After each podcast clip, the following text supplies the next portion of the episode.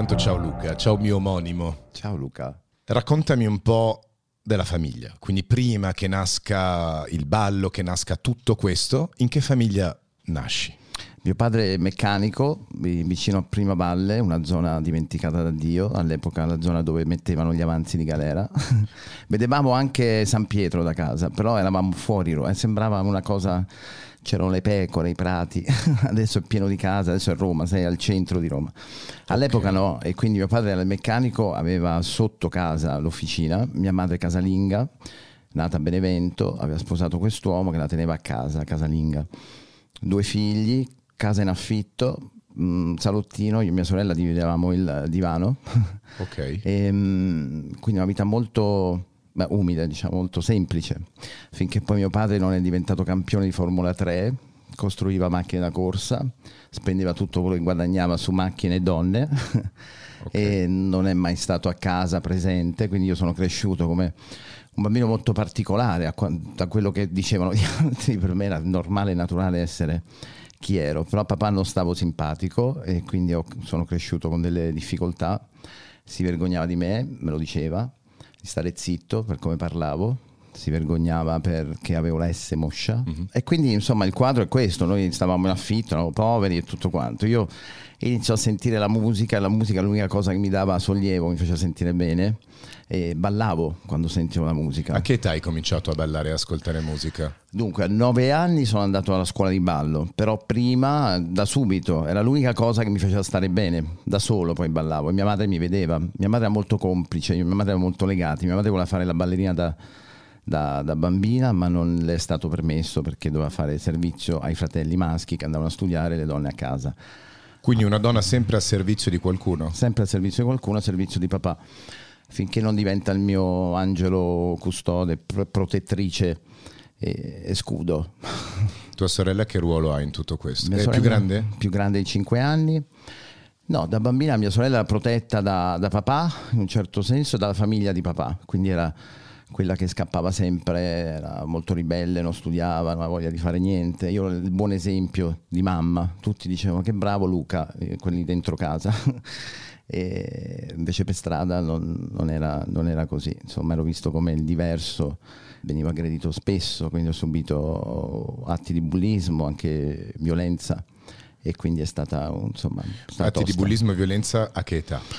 E per quale motivo Io direi da sempre, perché perché ero libero e intanto ero bello. Lo sto scoprendo adesso. Io se riguardo le foto di quando ero piccolo dico ero bello. Okay. Però sembrava una femmina perché ero, avevo dei lineamenti delicati. Adesso sono, sembro un meccanico come mio padre. ero sempre additato comunque come quello diverso. Alla comunione mamma, perché non potevo permetterci il vestito, mi ha detto ma Luca non compriamo la giacca ma in gilet, sarai diverso da tutti. E io ero fomentato da questa idea di essere Deve diverso. essere diverso da tutti, certo. Questo poi ha creato comunque un'unione tra me e mamma. E, e, quando abbiamo visto poi camminando questo manifesto dove il cinema aveva chiuso in zona, quindi era proprio una zona Enzo Paolo Turchi stava aprendo una scuola di ballo a 100 metri da casa mia che sono poi diventati 100 metri della passione per arrivare lì ogni giorno. Hai nove anni? Nove anni. Okay. Io mamma ci fermiamo mano nella mano davanti a lì, mamma mi fa vuoi andare?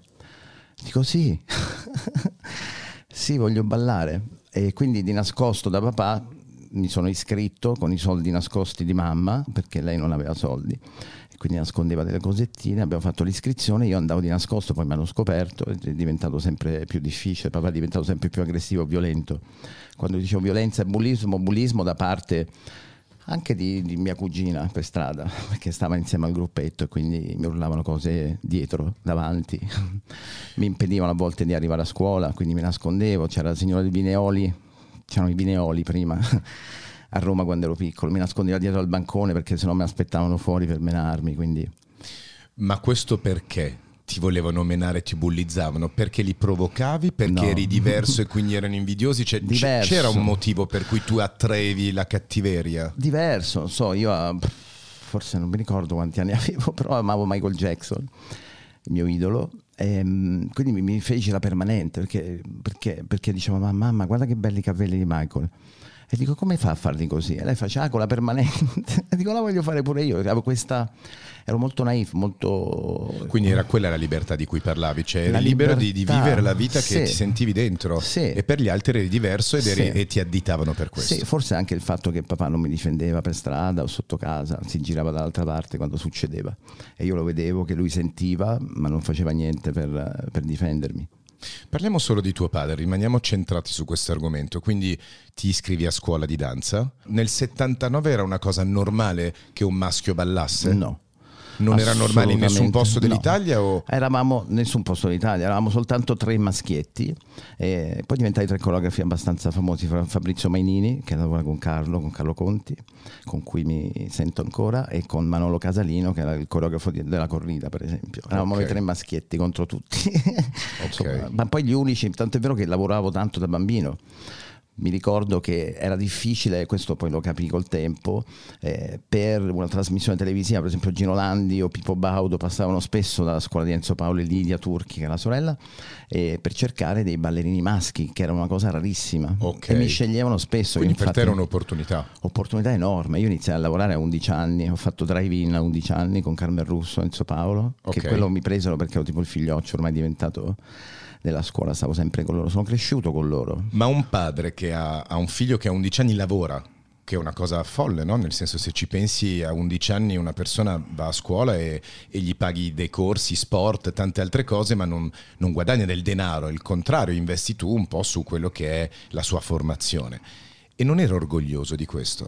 No, perché uno dei primi lavori fu, un po' comica la cosa adesso, fa ridere, ma non faceva ridere all'epoca, fu il calippo arrivò C'è il Calippo. Spot. Il Calippo in Italia debuttava il Calippo, mai visto prima. E chi era l'interprete protagonista?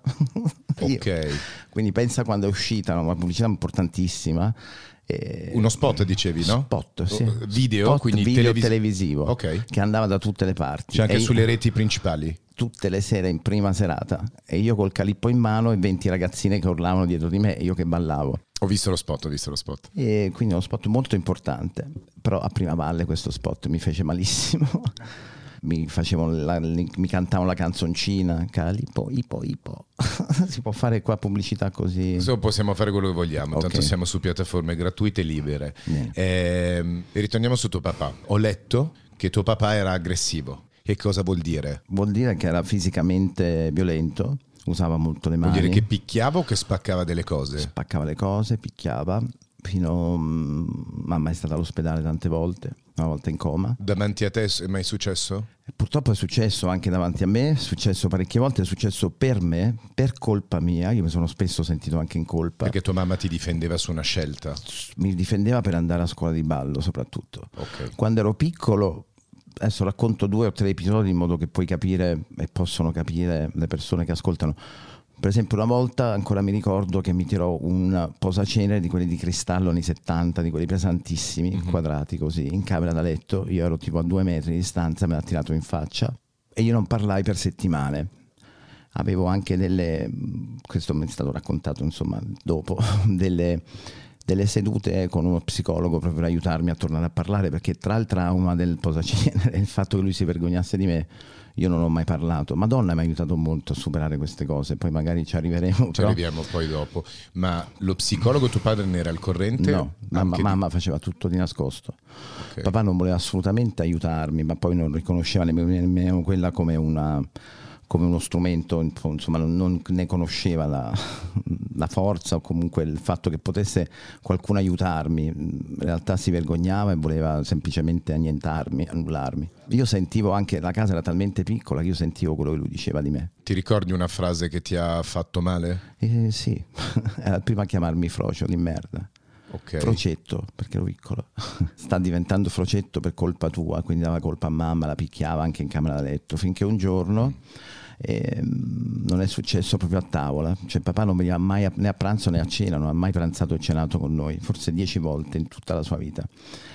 E mi ricordo il giorno che, che, ha scoperto proprio che io andavo a scuola di ballo e tutto venne a pranzo per rimproverarci tutti.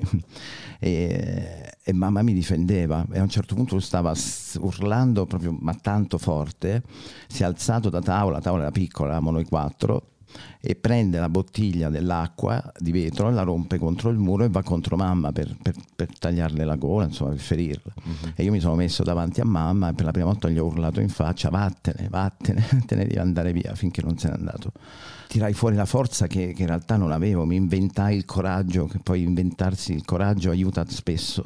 io non sono coraggioso, sono pauroso però ho spesso inventato il coraggio di imitavo quelli che facevano grandi cose mm-hmm. nella vita. Però dentro Questo, di te avevi paura? Tanta, okay. però era necessario farlo, quindi ho dovuto farlo. Per corazzarti, per, per, essere, per non far avvicinare chi poteva farti del sì, male. Era successo un episodio abbastanza grave qualche tempo prima che mamma ed io non avevamo più soldi. Lui per non far pagare la retta della scuola di ballo non ci dava nemmeno i soldi per mangiare. Uh-huh. Perché mamma aveva deciso che io avrei ballato e quindi noi piuttosto non mangiavamo, mangiavamo un pezzo di pane, e, però pagavamo la scuola di ballo. Avevi nove anni quando è successa questa cosa, giusto? Ancora non avevi cominciato anni. a lavorare a guadagnare no, dei soldini? No. Com'erano i tuoi nonni con, suo, con il loro figlio? Lo picchiavano quando lui era piccolo? Sì, penso di sì. Penso di sì perché è la modalità di tutti i fratelli di papà, purtroppo ce n'è purtroppo dico ce n'è, ce n'è rimasto soltanto uno. E... La modalità vuol dire essere maneschi? Maneschi e la cosa strana è che tutti i fratelli di papà tra di loro non si parlavano, non si salutavano e nessuno diceva niente. Io sono cresciuto con gli uomini di casa, anche nonno, che parlavano soltanto con alcune persone, ma anche a tavola non si facevano gli auguri di Natale, non si salutavano. Quindi evidentemente c'erano dei traumi subiti, io penso anche sessuali, anche c'era una tensione molto particolare in famiglia. Oggi vengo ancora minacciato, lo dico, dai miei cugini, uh-huh. da mio zio, mi ogni tanto arrivano dei messaggi dove non gradiscono questo che sta succedendo adesso, io che parlo. Che, che tu ne parli. Sì. Questa è l'infanzia con tuo papà, eh, che è stata insomma difficile. Tu lo temevi tuo padre? No, no, io lo temevo, avevamo tutti paura. Io facevo finta di dormire quando papà tornava alle 3 alle 4 di notte, veniva lì a controllare se stavamo a letto. Uh-huh. Soprattutto avevo paura dopo che mamma una notte ci prese, a me e mia sorella, mentre stavamo dormendo, tipo alle 2 di notte, ci prese, eravamo piccoli, non mi ricordo nemmeno l'età, mm, e ci portò con un taxi. Io non ho mai, mai stato in un taxi prima in vita mia perché non avevamo la macchina, non avevamo niente, okay. nemmeno il motorino.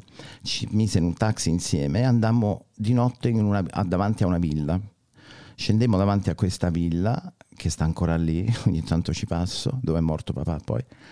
E lei suona il citofono e si affacciano tre persone dalla finestra dietro la tenda ed era papà con la sua amante e la madre dell'amante che ci guardavano. una scena di un film. Noi eravamo sotto la pioggia, una scena di un film terri- terribile. E mamma ci guardò e ci disse: Questo è papà, l'altra persona perché papà è questo, vive qui papà. ci riportò a casa, ci rimise a letto e ci disse fate finta di dormire perché adesso arriverà. Infatti è arrivato tipo dopo 5 minuti che stavamo e, e mi ricordo che successe il fine mondo dentro casa.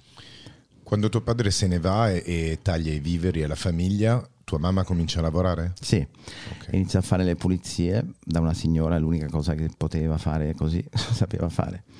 E, ehm, quindi insomma inizia a lavorare, io inizio a imparare a cucinare, a pulire casa, mia sorella non faceva assolutamente nulla e quindi eravamo io e mamma.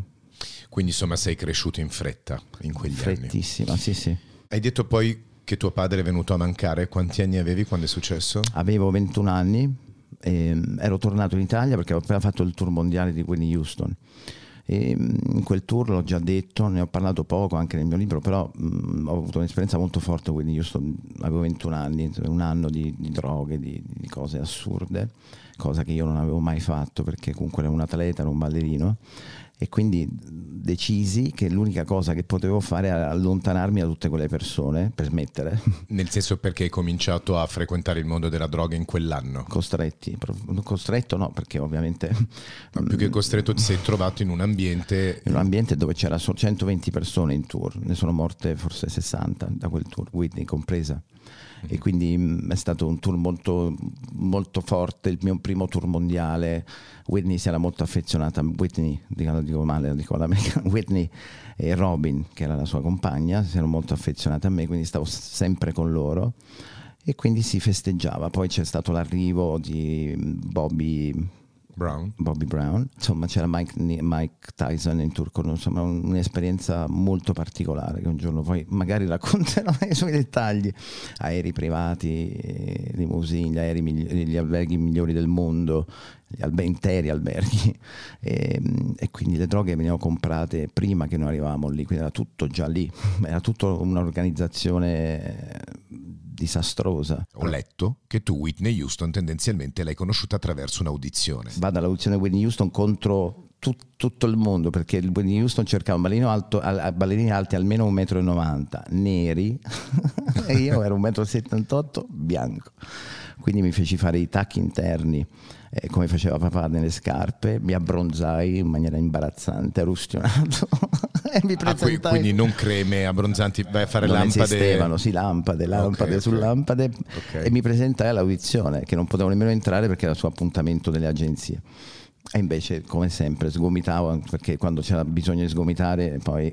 Raccontami un po', cioè, nel senso, tu vai negli Stati Uniti per sì. la prima volta, sì. hai 17... 17 anni. 17 anni e ci vai senza sapere perché ci stai andando. Sì, per il studiare. sogno. Ah, sì. Ah, per studiare? No, per studiare. No, no, vado per studiare. Cioè, okay. Il mio sogno era Fame, saranno famosi e Flashdance. Okay. Io avevo già fatto quasi tutto in Italia, ero il primo ballerino della Cuccarini, il primo ballerino della Parisi. Eh, la... Questo fino ai 16-17? 16 anni, 17 anni, avevo già fatto premiatissima con Enzo Paolo Turchi in prima serata su Canale 5. Okay.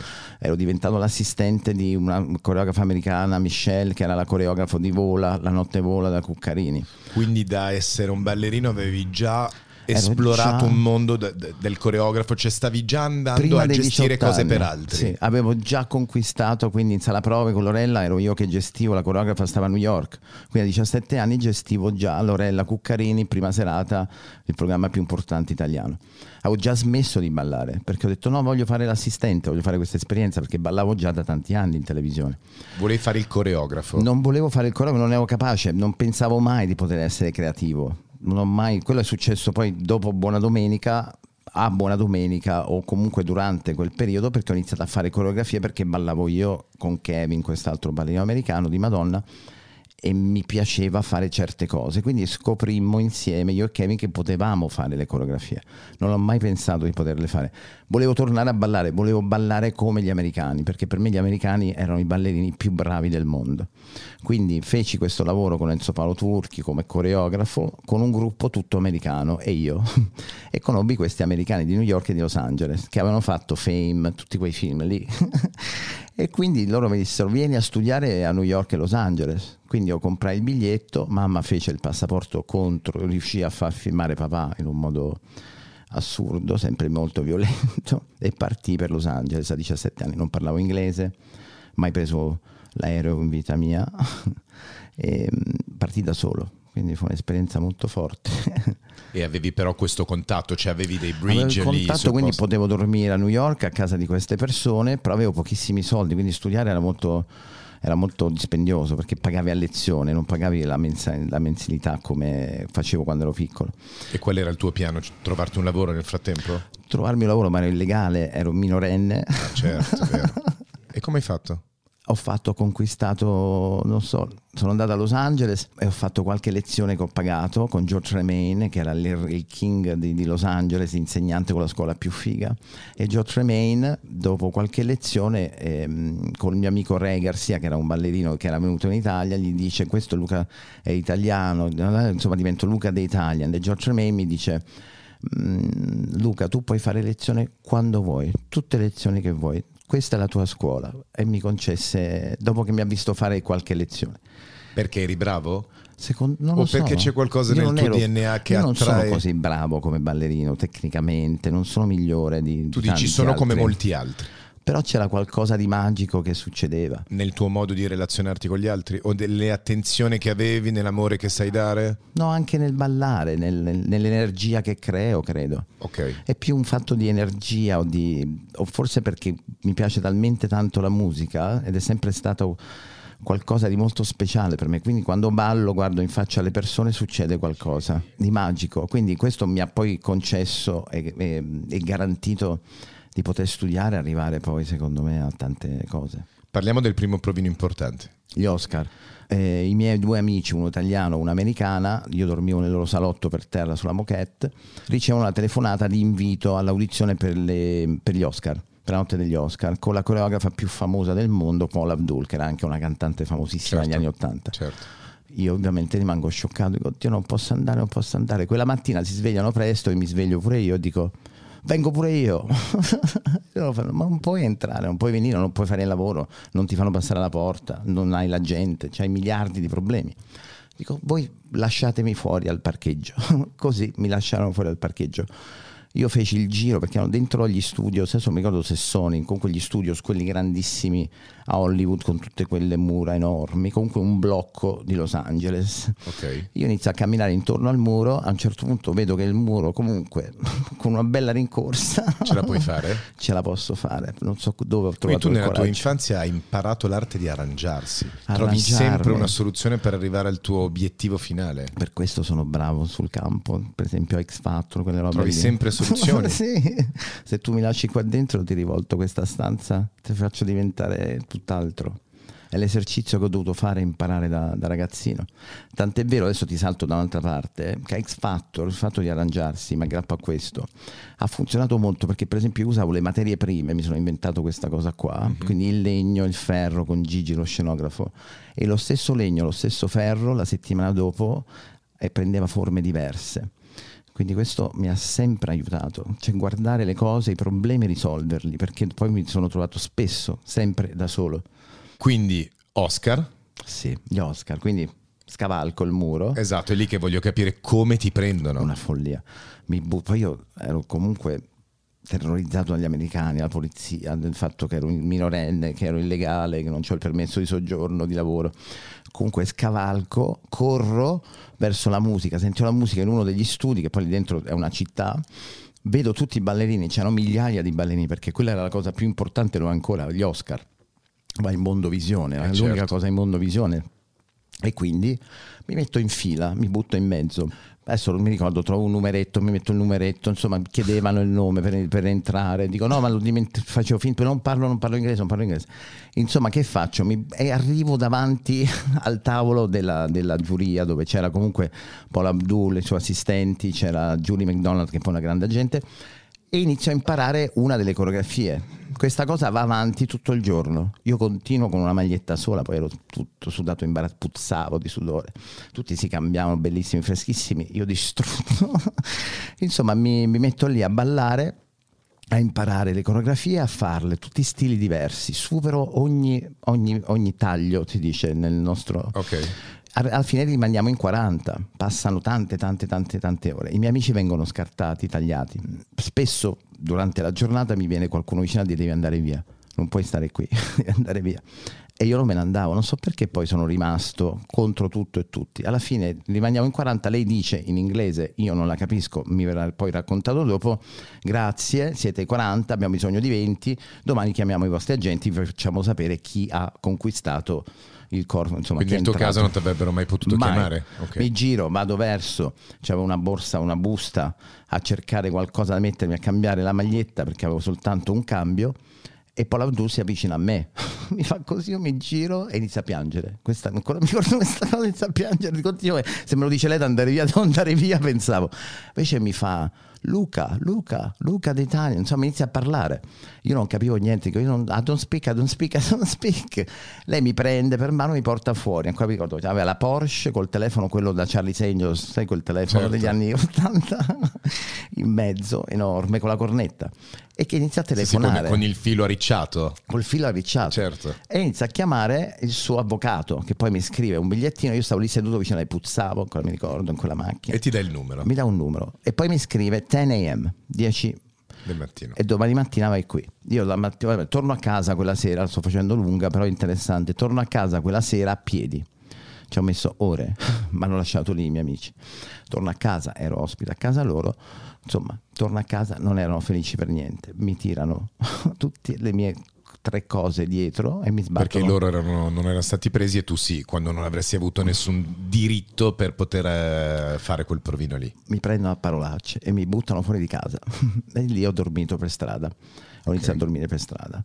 Ma la mattina alle 10 ho preso il taxi che avevo soltanto, ancora mi ricordo che avevo qualche tipo 200 dollari adesso non mi ricordo, insomma ho preso il taxi perché i taxi a Los Angeles costano tantissimo perché le distanze sono enormi. Okay. Ho preso il taxi alle 10 ero lì a quell'indirizzo e lì mi è iniziata a cambiare la vita perché Paul Abdul non solo mi aveva preso per gli Oscar, che poi mi è stato spiegato bene dall'avvocato e tutto, ma mi faceva un contratto di due anni per permettermi, un contratto falso, per permettermi di avere un permesso di lavoro e di soggiorno e che mi avrebbe dato un anticipo, quindi ho dormito per strada qualche giorno e mm, mi ricordo non ho mangiato e tutto, poi ho iniziato a lavorare e mi diedero dei soldini insomma. E lì ti è cambiato tutto? È iniziato a cambiare tutto, sì.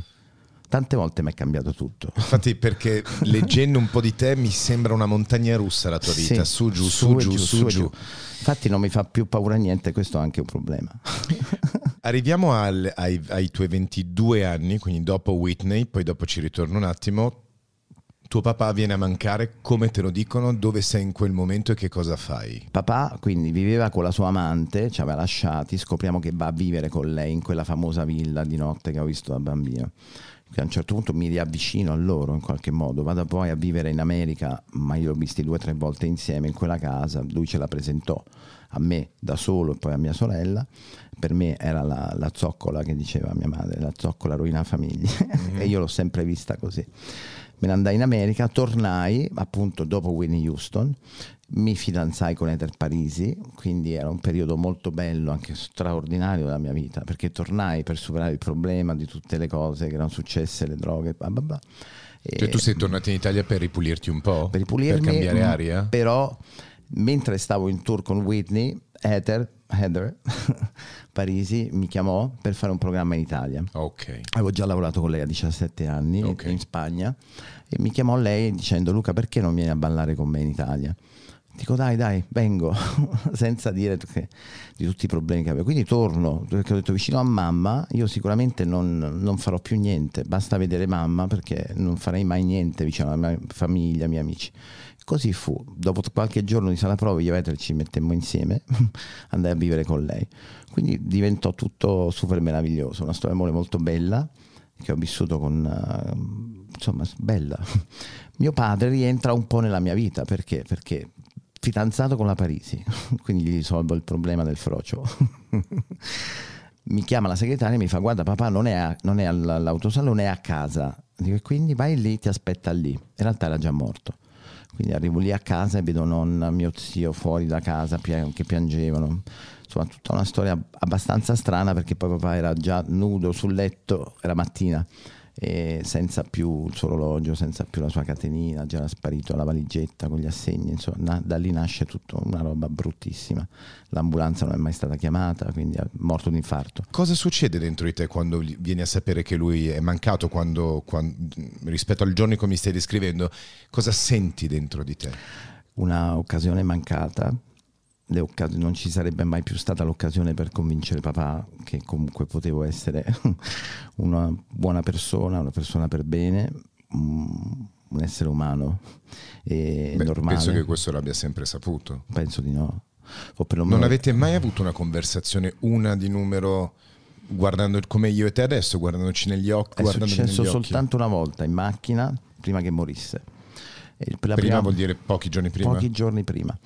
E papà in macchina per la prima volta mi guarda e mi dice, sai Luca ho dei problemi eh, economici, ho dei debiti, eh, voglio sistemare un po' le cose, mamma come sta? Non mi chiedeva mai di mamma.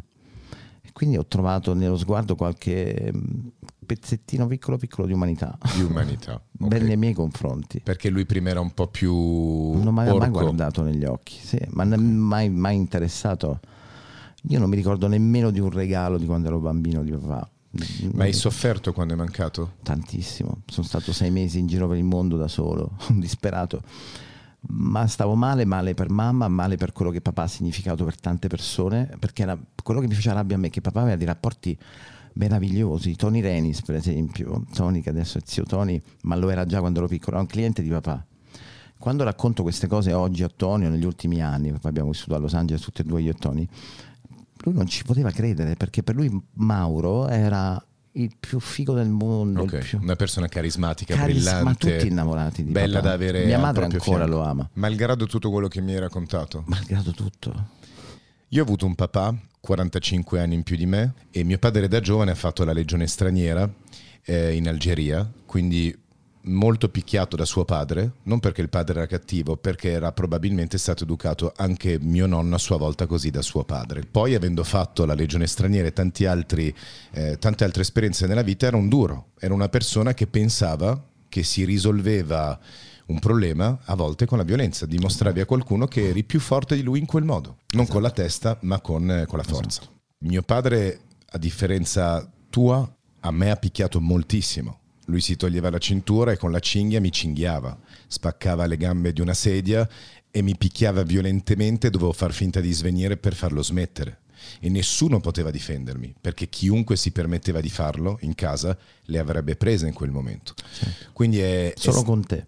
È stato molto difficile e quando tu dici che avevi paura non di lui nella vita e quindi facevi finta di non averla con altri atteggiamenti ma dentro ti batteva il cuore questo è il trauma che probabilmente succede a chiunque abbia subito questo tipo di violenze.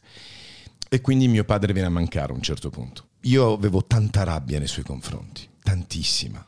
E quindi succede a un certo punto, io ho fatto un percorso 12 anni fa, 11 anni e mezzo fa, che si chiama Hoffman, quindi ho fatto un uh-huh. percorso con me stesso e lì ho cominciato a conoscere un po' meglio i miei genitori. Fai un percorso di condanna per poi perdonarli. Quindi mi sono detto, ma tu continui a dire a tutti, a tutti nella mia intimità evidentemente, ma a me stesso, le cose brutte che ti ha fatto. Mi ho cominciato a elencare le cose belle che lui ha fatto per me. Mm. Allora io oggi sono molto orgoglioso di aver avuto il padre che ho avuto, mi sento molto più libero a livello di energia, non mi viene più questo magone, lo ringrazio per tutto quello che mi ha dato. Te l'ho voluto raccontare solo Grazie. perché magari puoi fare un percorso con te stesso per liberare... Io non penso però che mio padre mi abbia voluto bene, questo te lo devo dire. Non lo penso. E io ti credo ovviamente sulla parola perché no. poi lo devi sentire dentro sì. il tuo cuore quello che realmente è non stato. Non credo lui mi abbia voluto bene. Adesso entriamo nella tua splendida carriera e ritorniamo nel mondo pop e positivo. Quando scopri di essere creativo? Lo scopro a Buona Domenica con Lorella. Okay. Inizio a, con Kevin, con Franco Miseria, che Franco era molto affascinato da, da, da, come io e Kevin ci muovevamo, ma io ero il primo ballerino italiano che tornava dall'America con uno stile anche su come mi vestivo, avevo i piercing, avevo i tatuaggi, avevo i capelli, mi facevo i capelli biondi e poi mi facevo delle punte in testa che tutti i ragazzini in Italia mi imitavano. Quindi tutti erano un po' affascinati da questo. È vero, me lo ricordo adesso che me lo eh. dici. È vero. e quindi facevo trasmissioni in televisione dove spiegavo come fare i capelli, una roba folle, quindi copertine, cose. Okay. E quindi questo influenzò anche il modo di ballare in televisione. Io iniziai a dire che il ballerino non doveva più avere le scarpe da danza perché mi piaceva la donna col tacco, perché Prince vietava alle donne di togliersi i tacchi anche a letto. Quindi io dicevo, figura di avere i tacchi perché essere femmina. Quindi a Lorella e a Ether convincerla a togliersi le proprie scarpe, come inventare le scarpe da ballo. Quindi iniziai a fare i vestiti, per esempio. Dicevo, noi dobbiamo indossare vestiti normali, non la licra come si faceva nei balletti no, vecchi quindi iniziai a cambiare anche il modo di vestire. Quindi mi presentavo vestito da Gigli o da, insomma, da, da Helmut Lang, insomma, avevo vestito di, di Squared, i primi di Squared, e andavo in televisione vestito così e ballavo. E quindi questo è il modo di ballare e di creare comunque atmosfere, quasi come nei film, invece che i balletti con i passi di danza. Quindi un mondo. Mi e quando hai visto che questa cosa funzionava, l'hai cominciato ad applicare anche sugli altri? Sì, anche sugli altri, quindi mi chiamò Baglioni, mi, mi diede gli stadi questo per l'outfit o anche per la scena? La scena, un po' tutto, perché io non riesco a distinguere, cioè io non riesco a fare i passi. Per me, se tu mi dici Luca, voglio fare, non so, questo, questo momento, io penso a te come ti vesti, come ti muovi, co- come profumi o quello che devi pensare mentre lo fai, gli occhi che devono raccontare. Cioè, per me è un pezzo di vita, non è un pezzo di ballo. Ti faccio adesso delle domande molto banali che tutti ti vorrebbero fare. Quando si fa una coreografia, Da dove si comincia? Dipende, ti ricordi il mio capitano con Francesco? Sì, certo. Dipende, nel senso se devo fare quello per Francesco faccio dei movimenti che tutti possono copiare. Quindi, cioè, quindi lì, lì, sei partito un po' dal gioco a jouer di, di, di cecchetto, sì, quella cosa sì, facile per sì. tutti? Però ecco, io penso, sono sempre stato affascinato da, da chi inventa cose nuove o chi ricicla le cose belle vecchie e riesce... E tu di che fazione fai parte? La prima che le inventi? Io sono di testa coreografo, cioè ragionato, quindi io ragiono sulle coreografie, voglio comunicare col pubblico, quindi che cosa faccio? Penso Cosa riesce a coinvolgere queste quattro persone, in quattro qua dentro, queste quattro persone adesso? Non mi metto a fare il figo, cioè faccio il ballo più figo che c'è, che voi non riuscite a fare, spesso i coreografi peccano di questo, o come un DJ che mette la musica e balla solo lui, perché la musica è figa e questa è la okay. musica che va e che deve andare, no? Io dico, ma se non fai Quindi fai una gente, cosa wow e scenica che nel, nel, nella possibilità di, di, tu, di, di delle tutti, persone che hai intorno a te. Oppure che li rapisce a tal punto che li emoziona. Okay. Quindi che non ne fanno parte fisicamente, ma vedono qualcosa di meraviglioso, quindi meravigliare il pubblico. Per fare questo li devi conoscere o lo riesci a devi fare solo al il pubblico, sguardo? Devi conoscere il pubblico. Mariangela Melato, con cui ho avuto un'amicizia importante e ho lavorato in teatro, mi ha insegnato, mi ha detto Luca, tu vai a guardare nel pubblico e raccontami del pubblico, dimmi cosa dicono, cosa fanno, sentili respirare, vedi se guardano il cellulare, guarda quando guardano il cellulare. Quindi io tu capirai come ballo da come reagisce il pubblico. E io dal pubblico ho iniziato, da lì ho iniziato a capire tantissime cose, cioè come respira il pubblico. è strano. Però se hanno il sospiro sospeso, per esempio. Ecco, io adesso, per esempio, riesco a fare scommesse e vincerle su quando il pubblico applaudirà con le mie assistenti, con Daniela, con Roberta, quelle storiche. Io scrivo la musica e poi scrivo qui parte l'applauso ci becco, cioè, riesco a costruirlo perché coordino la musica con le immagini video e con le luci col ventilatore, col vento, riesco a coordinare tutto con la musica, col crescendo a portare il pubblico ad applaudire. È un po' come Michael Jackson che comandava il pubblico, ho imparato un po' da lui pure. Perché io poi non sono bravo, io sono, sono in, mi impegno, cioè io voglio essere bravo ma non ce l'ho così facile. Tanti non capiscono. Quando facevo le puntate di X Factor, io quasi svenivo alla fine perché devo lavorare 30 ore al giorno, ma non ci sono 30 ore, ci sono 24 ore. Quindi dormivo, non mi tanti pensano che mi droghi, non mi drogo mai. Quindi non è, non è più un'abitudine. No, no, no. Non è più inteso. No, ma non lo è da, da quando ho 21 anni. Però spesso sono talmente fomentato che tanti l'hanno pensato, non lo so. Pure X Factor, tanti scrivono: Ma guarda come sta. No, no, io sono proprio sono dentro la, la, la, palla del mio lavoro. Quindi per arrivare a fare un ottimo prodotto, io devo dare non me stesso, devo dare me stesso e il culo di tutti gli altri. e ho bisogno di una squadra pazzesca. Quindi cerco non il talento, ma le persone che sono appassionate e soprattutto che rimangono meravigliate da dal lavoro, dalla bellezza, perché è veramente tosto. In una squadra come X Factor, la migliore fa... del mondo. Quanti sono? Perché immagino che tu abbia delle figure esecutive, quindi che fanno, e hai delle figure speciali che pensano anche e che insieme a te hanno la magia, la scintilla, l'illuminazione. Quante persone speciali nella squadra di Sky X Factor tu avevi? La parte spettacolo ero solo, nel senso che costruivo tutta la parte musicale da solo e tutte le performance, gli opening eh, ero io. Okay. E la creavo in corsa, perché il giovedì, per esempio, dopo la puntata venivano confermate le canzoni, era molto faticoso farci dare le canzoni e l'ok delle canzoni ai giudici, perché volevano vedere come andavano i ragazzi in puntata.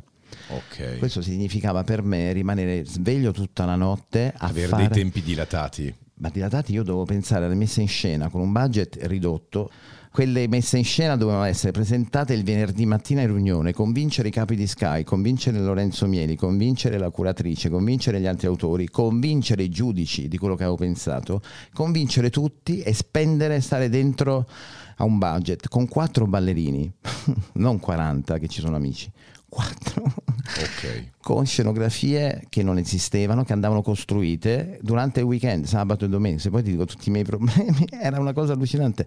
E tutto doveva costare molto poco, ma tanto poco. Non posso dire la cifra perché. No, no, no, però mi, mi ha sorpreso quello che hai detto tu che rispetto a Rai avevi molto meno budget e su Sky era, era molto più internazionale sì. eh, X Factor e tu hai detto perché ti hanno fatto esprimere. Con Fremantle siamo riusciti con la produzione a costruire una formula proprio creativa e di realizzazione dove abbiamo preso questo capannone che è diventato una factory, ci piace dirlo perché sono fan di, di Andy Warhol, grazie a lui siamo tutti qui, penso, oltre che Dio, ma soprattutto abbiamo costruito come negli anni 60 Falqui uno studio dove generavamo tutto, eravamo madri generatrici di scenografie che riciclavamo ogni settimana e grafiche, c'erano tutti i dipartimenti e io sopra, ero sopra tutti, quindi ero sempre lì dentro, spesso c'avevo il camerino con il lettino, dormivo lì col divano, spesso e lavoravamo 20 ore al giorno come dei pazzi tutti.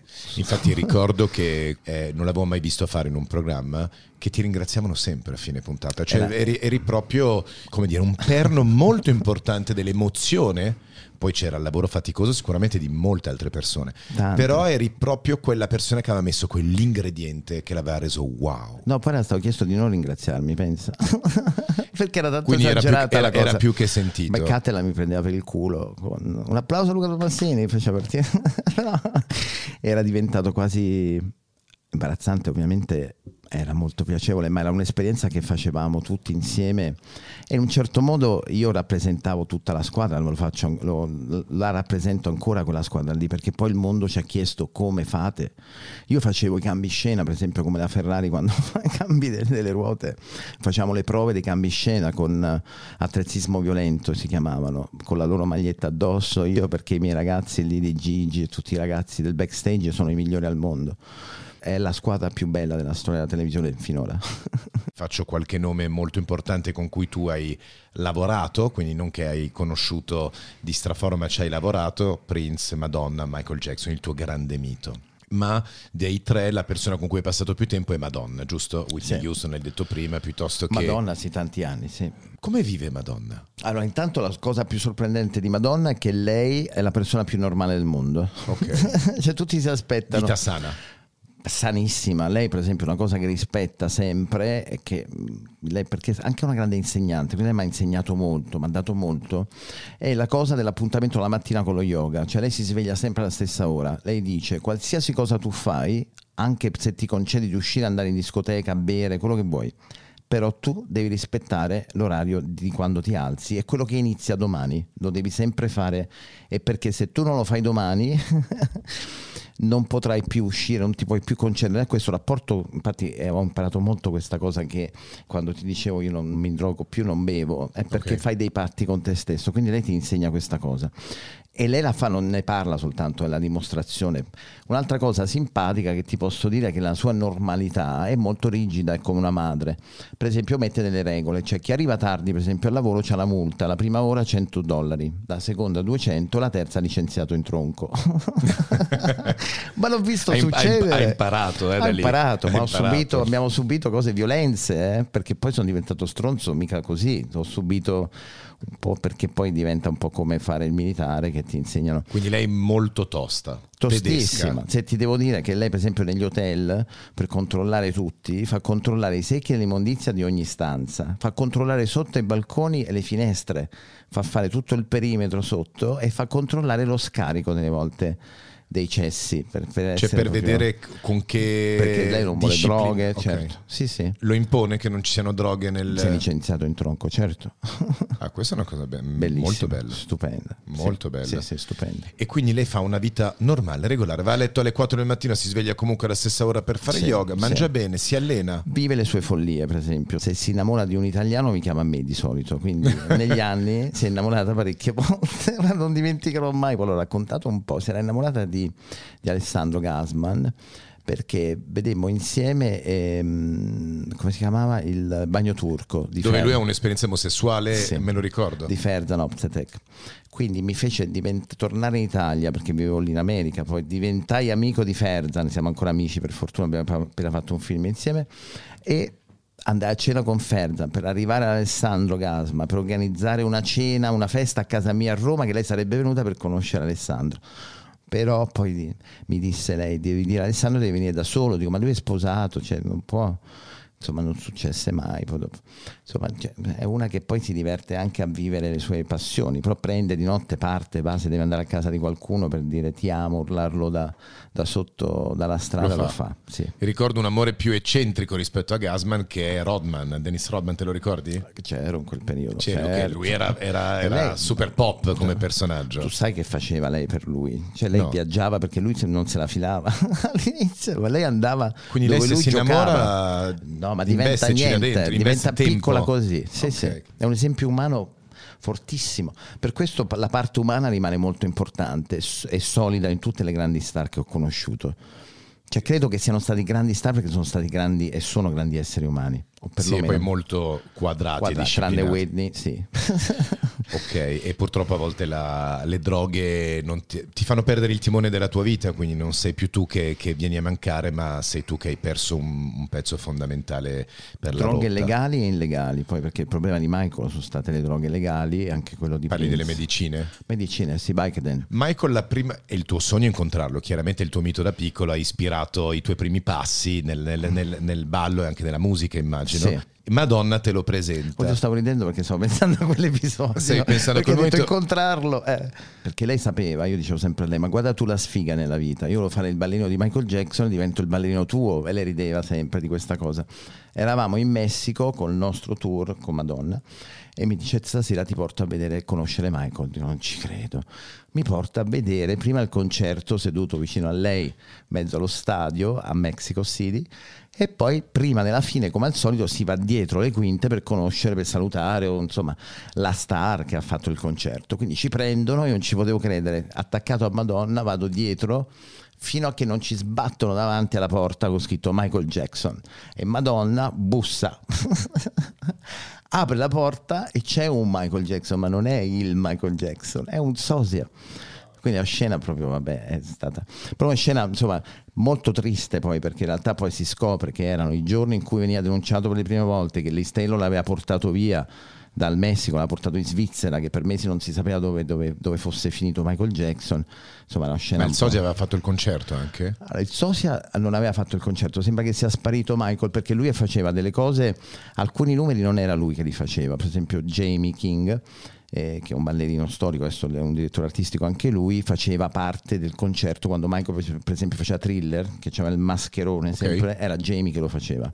Okay. Spesso non era lui. E spesso c'era il playback, per cui da lontano con le luci, quando vedevi contro luce o quando volava via alla fine del concerto, non era lui. Quindi a quanto pare è volato via tipo 20 minuti prima della fine cioè, quindi lui c'è stato? C'è stato sì, e sì. per non essere assalito da, da tutto il post concerto ha no, lasciato non, lì un sosia. post concerto lui aveva il problema dei giornalisti e di tutte le televisioni del mondo perché era stato denunciato esatto il post concerto voleva dire o fanno giornali tutto quello che sarebbe successo mondo. dopo. Quindi è sparito dal mondo è stato il momento, proprio il momento in cui io dovevo conoscerlo. Però c'è stata un'altra occasione perché ci hai lavorato. Poi ci ho lavorato, sì. Però aspetta, il Sosia è una cosa che fanno in tanti grandi lui. star mondiali, solo lui. Lui soprattutto, credo anche altri, ma lui ne aveva tipo 20 perché tanti si facevano le operazioni come lui. C'era più facile somigliare a Michael facendo le operazioni che somigliare a Madonna che invece non ha le operazioni. Ok. Perché okay. tu non puoi somigliare a qualcuno che non è stato tanto operato, cioè difficile. Okay. Con Michael invece era abbastanza facile. Con Madonna no, per esempio se stavamo in Brasile a San Paolo, questa cosa fa un po' ridere, noi arriviamo a San Paolo, era talmente pericoloso che non c'era mai stata Madonna lì decide di andare comunque, dice guarda è pericolosissimo, quindi ci portano dall'aeroporto, scendiamo direttamente dall'aereo nostro, avevamo gli aerei privati, quindi scendevamo e ci mettono dentro delle camionette da banca, sai quelli per trasportare... Blindati. Blindati, ma de- al buio. Sentivamo soltanto gente che faceva tutto il tragitto che, che salivano sopra, che urlavano, cantavano, e noi lì dentro così. Ci mettono dentro un garage, ci fanno scendere, ci coprono e ci portano nelle stanze tutto l'hotel era oscurato da fuori. Come aprivamo la tenda vedevamo solo gente arrampicata sui palazzi 24 ore al giorno che ballava e che cantava. Wow. Una cosa spaventosa con lei, vivere con lei. E lì lei per uscire si organizzava e si metteva una parrucca. Raccontami un episodio di Michael, quindi lo conosci e ci lavori e ci fai anche... Blood on the dance floor. Esatto. Raccontami qualcosa di lui. Quello che mi ha sorpreso è stato, intanto ritrovarcelo in sala prove. Io ero scioccato da, da, venivo da tre anni con Prince, dove c'era il regolamento di quello che potevi fare dire e non fare, per cui non potevamo guardare Prince negli occhi, non potevamo rivolgere la parola, non potevamo mai considerarlo presente era stranissimo, quindi ballare con Prince, stare in sala con Prince. Quindi con Michael invece l'approccio è stato completamente differente. Lui all'improvviso si presenta in sala prove e non c'è nessun regolamento, che era stata anche con Diana Ross avevamo un regolamento, con le grandi star c'erano regolamenti di comportamento. Rispetto all'artista? Rispetto all'artista, sì, sono più, più gli americani più sono grandi gli artisti più regolamenti. Adesso J-Lo per esempio ti manda 10.000 email perché non basta un'email per mandarti il okay, regolamento. Okay. È per misurare un po' il tuo livello, no? un po' uno snobismo, un modo per Va essere bene. fighi. Però con Michael non ci arriva niente, per cui si presenta in sala con un entusiasmo e mi viene vicino il coreografo gli piaceva come ballavo, le cose me le faceva dimostrare a me, a Michael. Quindi ero io che ballavo per Michael. Quindi è stato per me proprio. E lui faceva, ah, very. E mi faceva gli applausi, e poi devo dirgli come fare. E poi il coreografo diceva, dai Luca, allora vai a giocare con Michael, facciamo un attimo di pausa. E mi mandava a giocare con lui.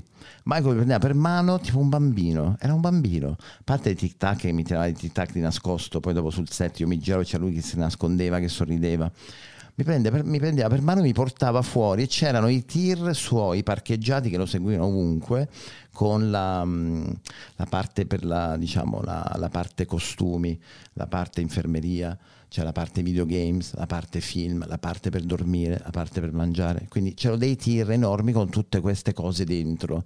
E lui mi portava soprattutto a, fare, a giocare ai videogames, che io odiavo tra l'altro. Okay. per cui vinceva sempre lui, era contento.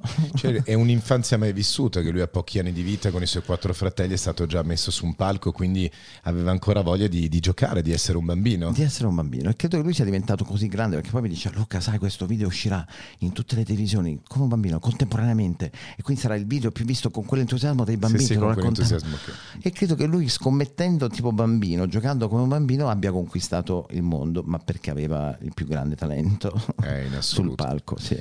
invece di Prince quindi oltre alle regole di non poterlo guardare negli occhi mi racconti qualcosa di lui? Tanto lui si cambia, si toglie il nome, diventa il simbolo quindi già non potevamo parlarci, poi non potevamo nemmeno nominarlo, perché non potevamo pronunciare Prince più. Quindi la cosa era molto strana. Però diventiamo noi lo strumento per fare promozione, cioè lui mette insieme 12 ballerini, i migliori che ha trovato, per fare ognuno diventare una canzone. Io ero Daddy Pop, che era una canzone di quell'album, e facciamo promozione così. Tra noi c'era anche Carmen Electra, che poi è diventata famosa per Baywatch. Okay. E che lui lui di Carmen, che era una mia amica, una ballerina, si innamora. Quindi io tramite Carmen, che eravamo molto vicini, mi vivo tutto il processo di diventare la donna di Prince, perché inter- tutti volevano sapere, perché nessuno sa tanto, di, cioè non si sanno queste Ma cose. Quasi niente. Quindi c'era il regolamento per andare a letto con Prince. cioè, non è vero. Sì, ma è stupendo. perché, perché la donna doveva andare a letto con i tacchi. Vabbè, poi doveva rimanere sempre con i tacchi, doveva, c'era scritto dove guardare, come respirare, cosa dire nel momento in cui tu raggiungi, come complimentarsi e poi soprattutto come svegliarsi o non svegliarsi, nel senso doveva svegliarsi prima lui, se sei sveglia tieni gli occhi chiusi finché lui non viene lì truccato, pettinato, vestito e ti dà il buongiorno e lì apri gli occhi, sfigata come non mai Carmen diceva perché dice ma io mostro e lui tutto truccato che batteva così gli occhi e le ciglia. Qual è il tuo sogno? Cosa vuoi realizzare? Perché stai facendo tutto questo?